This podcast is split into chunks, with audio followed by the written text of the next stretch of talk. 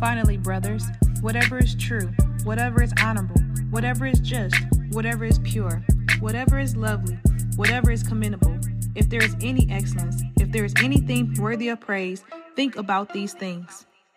Hey guys, welcome to Perspective with Jada Lynn Cross. I am so excited that you decided to tune in on this episode. Um, if you are new, I just pray by the end of this that you are blessed. If you are returning, I mean, we're basically best friends at this point. So just, hey, friend. But yes, this is the part two of when God puts a pause on your goals. So I'm just going to hop right into it. Let me just give you a quick recap of what we talked about last week. So first we talked about what God wants is more important than our current understanding. And we also discussed not being afraid to let go of control. So right now, let's just talk about goals and why we have them. I would like to first start off by giving you the definition of a, what a goal is. So, a goal is an aim or desired result. It is an aim or a desired result. There is absolutely nothing wrong with having goals. Let's start there. It is excellent to um, kind of give yourself guidance, give yourself structure to where you're trying to go, where you're trying to head.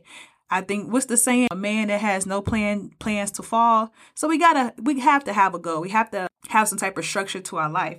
However, we have to understand that our desires will not always be the will of God. So when you start seeing that friction or that conflict with what you want to do and what you feel like God wants you to do, or sometimes it's just kind of unclear, this is when we have to see it. Are, is God pausing what I'm doing? Is He putting a pause on my goals right now? So that was what I was going through, you all. And I had to ask myself, like, you know what? Who do you serve? Who do I answer to? What is my true service? And that's what kind of had to decipher through when God had put the pause on my goals, when He had stopped me from life coaching, when He had took me off of social media, uh, when He had me just in a still place in the confines of my home, no one to really talk to. Only thing that I was really doing was praying and cleaning, and I had to come to terms with that and be okay with that.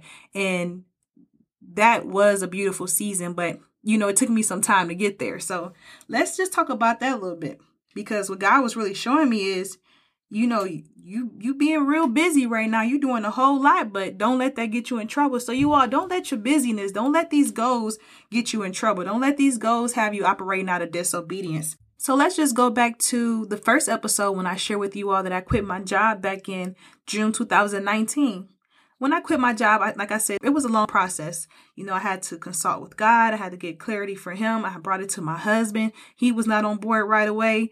You know, we had, I had a lot to consider. Me and my husband's income together was really, really good.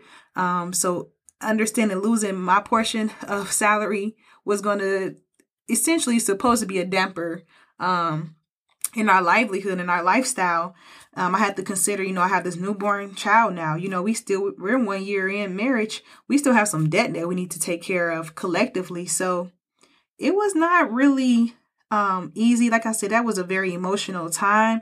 But guess what? When we both took that leap of faith together, when we both prayed together and, and was on one accord, when I look back, we have not missed a meal. We have not missed paying not one bill. Um, my baby has everything, and we not even penny pinching. when I say we still go out to eat, I'm still able to buy clothes. The whole point is just to show you all how what obedience with God looks like. And so understanding that this was an, one of our financial goals. We had a financial goal that we had to put a pause on. You know, I'm without work you know, I'm working my way up to, you know, build my own type of income. But right now, I'm still not getting paid for anything. I don't have any income flowing in. So guess what? God put a pause on that goal. You know, y'all got these financial goal and that's good. Y'all have this goal that's giving you all structure to your life. Guess what?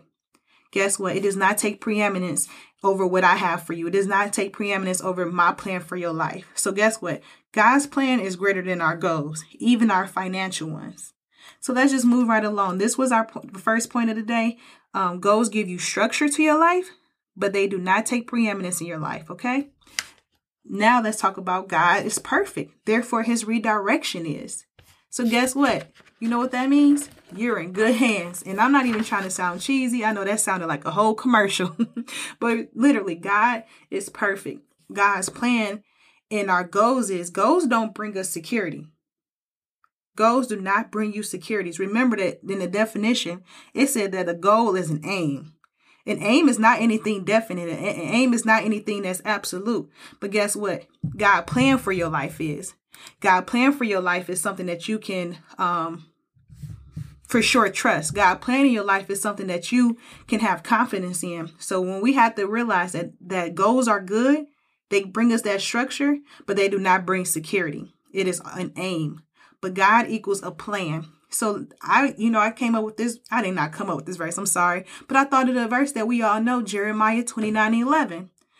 And I God had me read a little bit further because we always stop at verse 11. So Jeremiah 29 11 to 13 says, For I know the plans I have for you, declares the Lord. Plans to prosper you and not harm you. Plans to give you hope in the future. That's just verse 11. We always stop there. But let's read a little bit further. It says, Then you will call on me and come and pray to me, and I will listen to you. Verse 13, You will seek me and find me when you seek me with all of your heart. You all write this down because, you know, this is just in audio, but I really want you to meditate on this thing. So that just came from Jeremiah 29, verses 11 through 13. So let's just talk about how God gave us this whole like call to action. So he already told you, I know the plans I have for you. I have plans to prosper you and not harm you, plans to give you hope for the future. So guess what? When you put a pause on your goals, you may you y'all know that one meme when SpongeBob when his mind is just like all over the place and it's just kind of like a, a, a very like blurry picture because he's just like what, the heck? That's what it feels like. So when God told me to stop coaching I'm like Lord this this gonna be detrimental to my to my progress to my business. So I'm like that that that don't that don't sound wise. But God guess what? God said I have plans to prosper you and not harm you. So guess what? This pause is not to harm you. It is a plan though to give you hope and a future. Here, here here I am trying to a life coach to build a future for my family. I'm trying to build consistency and uh, good income and minister at the same time. But God said that that's that's nice. That's your goal. But my plan would, would do all of that for you. So I had to lean into that pause that He had for me. So understand that this is the ultimate. This is our ultimate goal. This is our priority above everything else above our first goals of having a successful business. Maybe it might be um, to get a dream car. Maybe it might be to have a debt free journey. I don't know. Whatever your goal is, whatever um, that you have, vision you have for yourself, that is great. But sometimes we have to take a step back and ask God, what is your will? And with your will, I would trust because I know that you have a definite plan for me. So you know, uh, you know what? We have some homework to do for 2020. It's already written out for us in verse 12 and 13. So this is what we gonna practice. we gonna practice calling on God. we gonna uh, practice praying more. we gonna practice seeking and not just seeking, but seeking with our whole heart making sure that it's not divided, making sure that it's not skeptical. You know, we do sometimes, you know, it's you, it's human of us to ask God, like, are you sure? But once He tell you, yeah, I'm sure, and He give you that okay, we're not gonna keep questioning that thing. We're gonna have we're gonna have full faith, and we're gonna trust Him, and we're gonna move forward. So this is our ultimate goal for 2020. As the verse said, we're gonna um, seek Him with all of our heart. Okay, so maybe you feel like well i don't know what my purpose is. I i don't have direction. You know what is life? Where do i even start? I feel like this scripture i kind of already told us like, like i said calling on god. Start with building your prayer life. Really truly seek him. You know the scripture says seek ye first the kingdom of god and all his righteousness and all things shall be added unto you. So in the midst of just confusion and not even knowing just try to find him. How do you, what does seeking God look like? The same way that we would seek to find a restaurant with our GPS, the same way we would seek to, to hunt down to see what our husband or boyfriend doing, the same way we would seek on somebody else's page to keep up with them. It takes time. It takes patience. Sometimes we have a great strategy. So guess what? Have that same time and patience to get into your word, to truly understand. Use your dictionary. Um, use biblical tools to help you um, understand what the word is saying. Use some commentary. Um, go to your pastor. Go find a local spiritual head or something.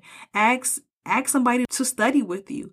See, if you really truly want to find him, if you want to figure out this God thing, this church thing, um, this Christian thing, then you you would do everything in your power to figure it out like we do have everything in our power we could be i know i was just watching something on YouTube and it was kind of like a girl had made a mukbang of some seafood. And guess what? I watched that thing for 53 minutes. I couldn't believe it. I'm like, this food looks so good and I'm to figure out how she made this. And I watched all 53 minutes of it to figure out that recipe so I can try it myself. That's the same type of determination that we need to see God's plan for our life.